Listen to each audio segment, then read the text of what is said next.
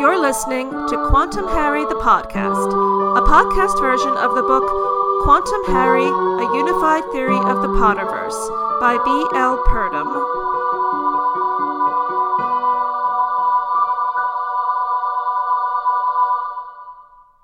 Episode 31 The Devil You Know. This is the beginning of a two episode arc about tarot imagery and symbolism in Harry Potter and the Philosopher's Stone. Last time I began talking about J.K. Rowling's use in the Harry Potter series of symbolism from the Tarot Major Arcana, as well as a very abbreviated history of the tarot, including the fact that the tarot began as playing cards for a variety of games, as well as storytelling. So if you missed episode 30, you should go back.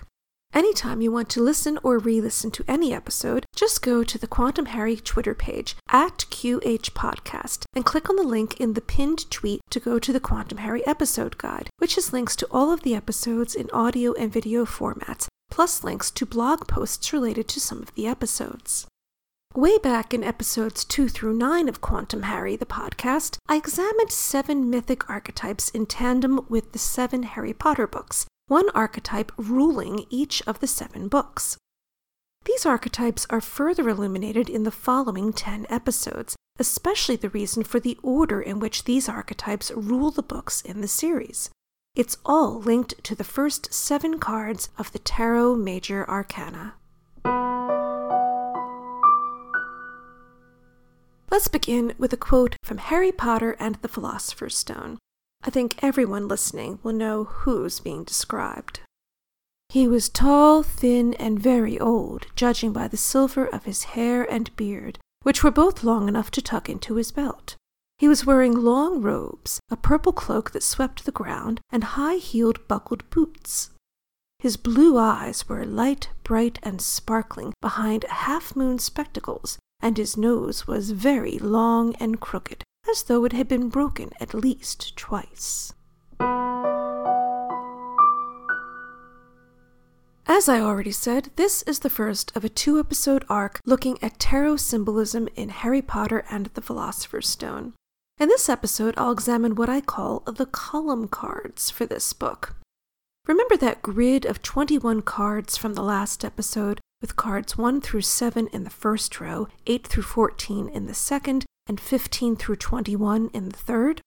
Well, when we look at each vertical column in this grid of cards, we can apply the symbolism of the cards in each column to each of the Harry Potter books. The first column of Tarot Major Arcana cards aligns with the first Harry Potter book. This gives us the Magician, card number 1, at the top, Justice, card number 8, in the middle of the column, and the Devil, card number 15, at the bottom of the column. For people who are very familiar with tarot decks, let me say now that the Waite Smith deck swapped the Justice and Strength cards number 8 and number 11 back in 1909 in order to better align the cards with Kabbalistic symbolism.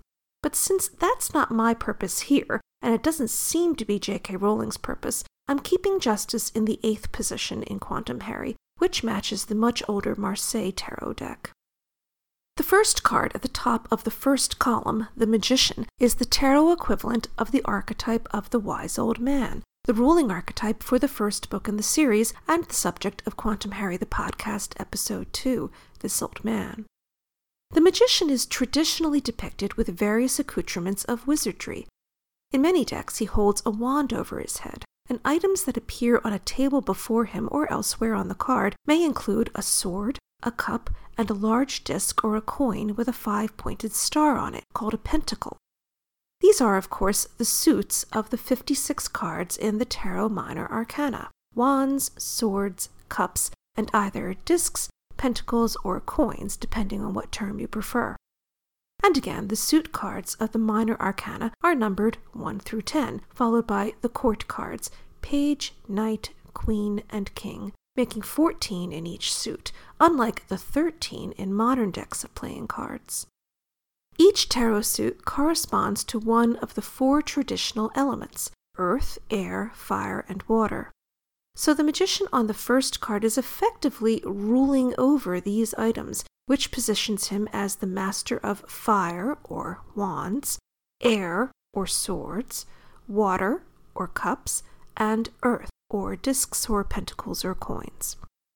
These, of course, have become the playing card suits that we know today.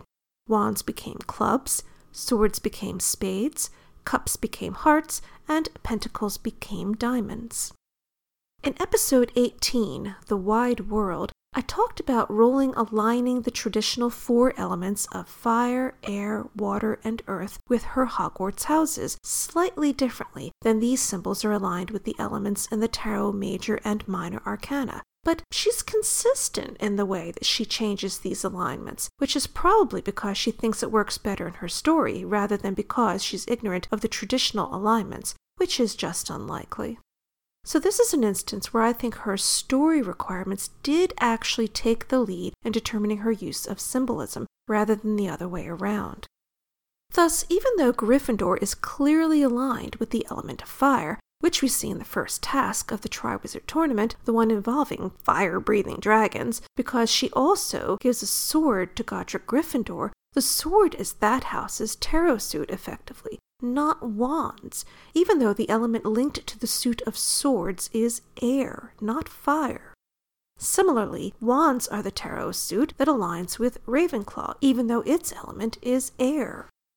The visitors from the pseudo Ravenclaw school in the fourth book, the French school Beauxbaton, arrive at Hogwarts by flying through the air. Beauxbaton even has baton, B A T O N, meaning wand, in its name and crossed wands for its emblem. In the Harry Potter books, wands are pretty much associated with everyone, especially Harry, with his phoenix feather wand and later his mastery of the Elder Wand, but swords are never associated with Ravenclaw in the seven book series.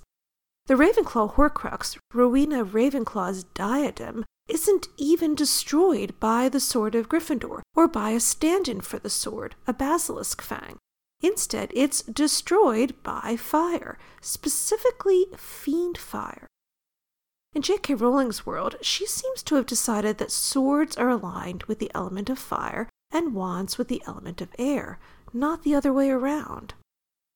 The Hufflepuff Horcrux is a cup, which should technically go to the house with water for its element, but in the Potterverse, it goes to the one that's aligned with the element of earth. On the other hand, Slytherin, whose element is water, should have the cup for its tarot suit, but instead it has the pentacle or coin, and in fact, the locket Horcrux looks like a big gold coin, which is yet another reason for this object not to be silver, which would match with the heraldic metal for Slytherin. Instead, it appears somewhat similar to the highest denomination coin in the wizarding world, the gold galleon. So again, in the Potterverse, cups are aligned with the element of earth and coins with water, not the other way around. As I mentioned in the previous episode, one of the inspirations for the creation of the tarot trumps or triumphs was Petrarch's I Trionfi, which means the triumphs. This was an allegorical procession in the form of a poem in three parts. In each part of this triumphal procession as story, there are two people, one of whom triumphs over the other, and each subsequent pair triumphs over the previous ones. The first two are love and chastity, represented by Cupid and by the love of Petrarch's life, whose name was Laura. However, in the second part, Laura is in turn trumped by death, because she did actually die while death, with a capital D, is trumped in turn by fame, with a capital F. In his book on tarot history and symbolism, Robert M. Place writes, in reference to Petrarch's work, Fame allows one's work and reputation to outlive the body, and in this way defeats death. This philosophy might be the reason that, when Dumbledore is falling out of favor at the Ministry in Order of the Phoenix, Bill Weasley tells Harry, quote, he doesn't care what they do as long as they don't take him off the chocolate frog cards. Perhaps this type of enduring fame is another reason that Dumbledore thinks of death as the next great adventure, while Voldemort has either not considered this, because surely Voldemort's fame will outlive him, or he doesn't feel that it is adequate compensation for his life eventually ending. At the other end of the spectrum is Voldemort, whose tarot archetype here and in much of the series is the 15th card, the Devil, which is at the bottom of the first column. The devil is often shown with servants, male and female, who are enslaved to him, chained up and unable to exercise their will, which is consistent with Voldemort using the Imperius Curse to control people, though he also controls other wizards, whether his Death Eaters or not, with threats of violence. This contrasts with Dumbledore interacting respectfully with the teachers who work for him and the other members of the Order of the Phoenix, who are valued for their diversity, not their ability to follow orders, which is what Death Eaters are expected to do. Hogwarts students are equally respected by Dumbledore, who lays down rules but doesn't enforce them quite as stringently as Filch or Umbridge. After all, he gives an invisibility cloak to Harry when he's 11. At the end of the first book, Quirrell binds Harry with snake like ropes, snakes being both Slytherin's emblem and a creature traditionally linked to the devil. In contrast, on the first card, the Ouroboros, the image of a snake eating its own tail, is the magician's belt, and this symbol is as morally neutral as an infinity sign. Quirrell calls Voldemort Master, which no one calls Dumbledore, even though he is the headmaster. Voldemort has servants, slaves even. Dumbledore has colleagues and comrades, despite his extreme magical prowess. In Jung and Tarot, an archetypal journey, Sallie Nichols writes about the symbolism of the devil card. According to Jung, any kind of psychic function that is split off from the whole and operates autonomously is devilish. Voldemort aspires to immortality and believes that any price is worth achieving this, even splitting his soul or condemning himself to a cursed half life by drinking unicorn's blood. No other life is sacred to him, not even a loyal servant's. He murders Snape while still believing him to be loyal, merely because he thinks that this is necessary for him to gain mastery over the Elder Wand. He is, of course, wrong about this, as I talked about in episode 25, The Wand Game. The Devil card is linked to the element of earth, and therefore to graveyards and to the devil's mythic home, Hell. This card is also linked to Capricorn, Tom Riddle's astrological sign, and to ambition, which is a Slytherin characteristic. So, at the top of the first column is Dumbledore as the magician, and it might as well be his famous wizard card. At the bottom is Voldemort, epitomized by the Devil card. In the middle is card number 8, Justice, an archetype that can be seen as Harry in the first book. The middle row of cards, 8 through 14, is often called the Realm of Equilibrium. It's a bridge between worlds, just as Harry, as an archetypal liminal being, is someone who bridges worlds, as I talked about in episodes 8 and 9. Harry is innately justice minded throughout the series. He has an inner voice that knows when something is fair or not. Repeatedly, when he is caught doing something he knows is wrong and he cannot defend his actions, he accepts punishment, especially if he respects the punisher, such as McGonagall. But he also accepts his detentions from Snape with no argument after cursing Draco in the bathroom in the sixth book. He balks at unfair or extreme punishments, usually from Umbridge, and also does this on others' behalf. This includes Hagrid, Sirius, Buckbeak, and Stan Shunpike. On many justice cards, even ones that aren't numbered 8, which we can also see as a sideways infinity sign, a woman is depicted. She sometimes has wings, sometimes not, but she almost always carries a sword and a set of scales, though in some cases just the scales might appear on the card. The Justice card is linked to the element of air, hence the sword, and to the sign of Libra, hence the scales. Libra is also an air sign in the zodiac, just as Capricorn, which is linked to the Devil card, is an earth sign.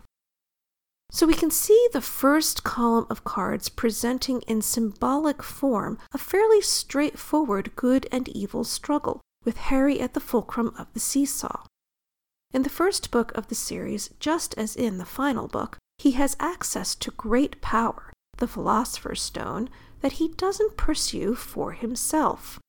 His goal is to protect others by keeping this power from someone who would abuse it, and the magic that Dumbledore uses to hide the stone in the mirror of Erised is designed specifically to respond to Harry's selfless protective impulse. I mentioned in the last episode that each card in the Tarot Major Arcana has at least one other card that's linked to it if the numbers on both cards, or on a set of three cards in some cases, add up to the same number. The cards that are numerically linked to the first column card, the Magician, card number 1, are the Wheel of Fortune, card number 10, and the Sun, card number 19. Symbolism connected to the wheel card is more prominent in the third book when it's the center column card for that book, and the same is true of the sun card in the fifth book when it's at the bottom of the fifth column. But in the first book, there are faint echoes of the symbolism on both of these cards. A major connection between the first and tenth cards is that each one has symbols that align with the elements of fire, earth, water, and air, which are connections to the four Hogwarts houses. On the Magician card, these symbols are the tarot suits of wand, sword, cup, and pentacle, while on the wheel card, we see a composite mythical creature, a sphinx, which is made of an eagle, a man, a lion, and a bull. These are also the symbols connected to the four evangelists, the writers of the Gospels Matthew, Mark, Luke, and John, which also appear in the corners of card 21, the world in many tarot decks, pointing again to that card's link to the wholeness that comes from integrating disparate parts. Sometimes, instead of an actual sphinx appearing on the card, an artist might put the individual evangelists' avatars in the corners of the card, but give them wings, just as on the world card. The eagle, of course, already has wings, but then the others become a winged lion, a winged bull, and a winged man, which is a figure that we usually call an angel. Each of the evangelists can also be linked to a Hogwarts house. The Lion of St. Mark is, of course, linked to Gryffindor. St. Mark is also the patron saint of the Italian city of Venice, and if you look at a Venetian flag, it depicts a winged lion in red and gold, something very close to the Gryffindor coat of arms. St. John is represented by an eagle, the symbol of Ravenclaw, which is linked to the sky and to the element of air, which in turn is linked to the intellect and to learning. The Gospel of John is often considered to be the most esoteric. It's called the Synoptic Gospel and was heavily influenced by the Greek philosophy of the Logos, or the Word. St. Matthew is represented by a man or an angel when the man is given wings, and this aligns with Slytherin House because another angel linked to a snake, the symbol for Slytherin, is Lucifer, the fallen angel who became Satan, the devil, which is Voldemort's tarot archetype in the first book. The Gospel of Matthew also begins with a genealogy for Jesus, which is likewise seen in Luke but not the other Gospels, and Slytherin, the founder, was very interested in bloodlines. In addition to this, snakes are associated with both poisons and medicines, hence the two entwined snakes on the caduceus, the symbol of the medical profession. And Severus Snape, the Slytherin potions master, creates potions that can kill or cure, reflecting the fact that in ancient Greek the same word is used for poison and medicine. Finally, St. Luke is represented by a winged bull or ox, creatures usually linked with the earth. The astrological sign of Taurus, the bull, is an earth sign, which in turn links this with Hufflepuff. This house's head is Professor Sprout, the herbology teacher, and the plants she nurtures in the greenhouses are again linked to medicine and the potions that can be made from them, while St. Luke was known to be a physician. Combination of the symbols of the evangelists on the wheel card or the symbols for the tarot suits on the magician card are each collectively a single symbol of wholeness, which is fitting in the book in which Harry first goes to Hogwarts, because this is a major milestone for him, allowing him to learn who he is and where he belongs in the world. And during this journey of self discovery, he coincidentally also learns that he has inherited a small fortune, as in Wheel of. A connection between the first card, the magician, and the 19th card, the sun, is Dumbledore's pet phoenix, Fawkes, since phoenixes are symbolically linked to the sun, which I talked about in episode 14, The Devil's Game. The phoenix is also linked symbolically to death and resurrection, as the sun is also, especially in winter solstice myths from around the world. But just as the symbolism of the sun card is present in the first book in only a remote, echoing way, Fawkes is only seen briefly in it. Nonetheless, Harry, a boy with a feather from Fawkes in his wand, spends three days unconscious in the hospital wing, symbolically dead and then resurrected.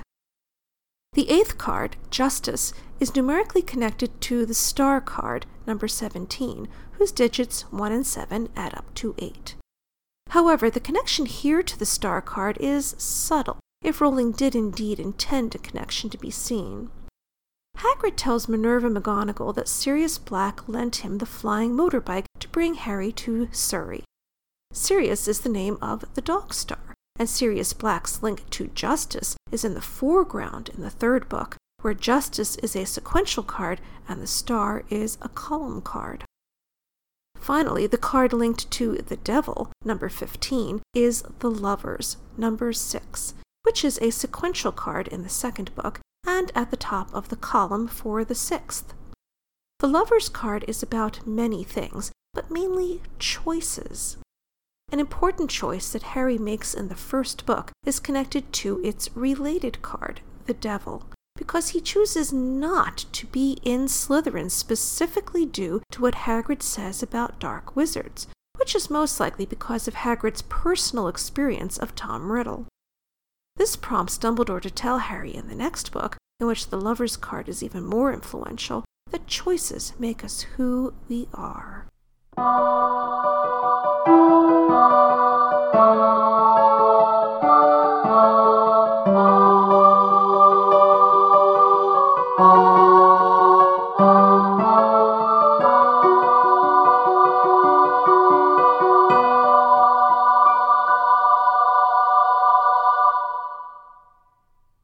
Return to the first two column cards, the balance and symmetry represented by the magician with its infinity sign and tarot card suits, and the justice card with its scales and its number 8 are seen in the structure of the first book, which is highly symmetrical.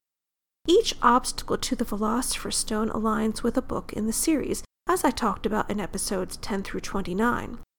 But in addition to this, something related to each obstacle is introduced in reverse order in the plot of the first book.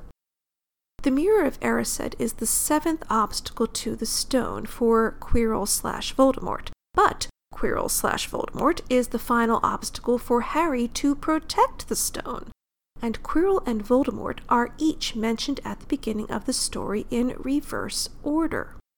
We learn very early that Voldemort has killed Harry's parents. Wizards rejoice over the disappearance of you know who, and Dumbledore and McGonagall discuss Voldemort killing the Potters but not being able to kill Harry. Then Harry meets Quirrell at the Leaky Cauldron. In the chamber with the mirror, Harry sees Quirrell, then Voldemort, when Quirrell removes his turban. His two faces, like the god Janus, also point to this book's symmetry, which can be linked to the Magician card, and by association to the Wheel and Sun cards, and to the Balanced Scales of Justice. Before Harry encounters Quirrell and Voldemort on the way to the stone, there is the potions riddle, and earlier in the first book, the next significant person who Harry meets is Severus Snape, in the chapter called The Potions Master. Preceding the potions obstacle is the troll that Quirrell knocked out, and sure enough, soon after the Potions Master, Harry, Ron, and Hermione have their troll adventure in the Halloween chapter. The reflection of the fourth obstacle, the giant chess game, is subtle. At the Christmas banquet in the Great Hall, one of the things that Harry receives when he opens a wizarding Christmas cracker is his own wizarding chess set. The reflection of the third obstacle, the flying keys, which Harry has to catch while on a broomstick, is even subtler. Harry has already played one Quidditch match by Christmas, but in that match he doesn't catch the snitch with his hand. he does that for the first time in his second match, played after Christmas against Hufflepuff. Furthermore, since Harry plays a match against Slytherin first and becomes entangled with the snitch that will contain the Resurrection Stone, a ring that's handed down in a family who are Slytherin's ancestors, setting this up to be reflected all the way at the end of the seventh book. And then he plays Hufflepuff, but is out of commission during the match against Ravenclaw. It seems that he doesn't technically play a full Quidditch season in the first book, since he never goes up against Ravenclaw. However, as I talked about in episode 16, The Seeker, in this book he plays a metaphorical match against Ravenclaw, since the flying keys are the obstacle that Professor Flitwick created, and Flitwick is head of Ravenclaw House. The second obstacle, the Devil's Snare, is a reflection of the detention that Harry serves in the Forbidden Forest, a symbolic hell, which is also where Harry sees Quirrell, who's possessed by Voldemort and who embodies the tarot archetype of the devil. Finally, after the detention in the forest, Harry learns about how to overcome the first obstacle, Fluffy the three headed dog, when he asks Hagrid about where he got the dragon egg that became Norbert. So, one by one, we get elements that appear in reverse order as the obstacles to the Philosopher's Stone Voldemort slash Quirrell, the Potions Master, a troll, a chess set, Harry catching a snitch with his hand instead of in his mouth, harrowing the metaphorical hell of the forest and seeing an incarnation of the devil, and Harry learning how to subdue a three headed hellhound. One by one, Harry gets past each obstacle. Fluffy, Devil's Snare, the Flying Keys, the chess game, the troll, the potions riddle, and Quirrell slash Voldemort, and this symmetry is reflected in the first column of cards in the Tarot Major Arcana, the column cards linked to the first book in the series, Harry Potter and the Philosopher's Stone. You've been listening to Quantum Harry the podcast, a podcast version of the book Quantum Harry: A Unified Theory of the Potterverse by B. L. Purdom.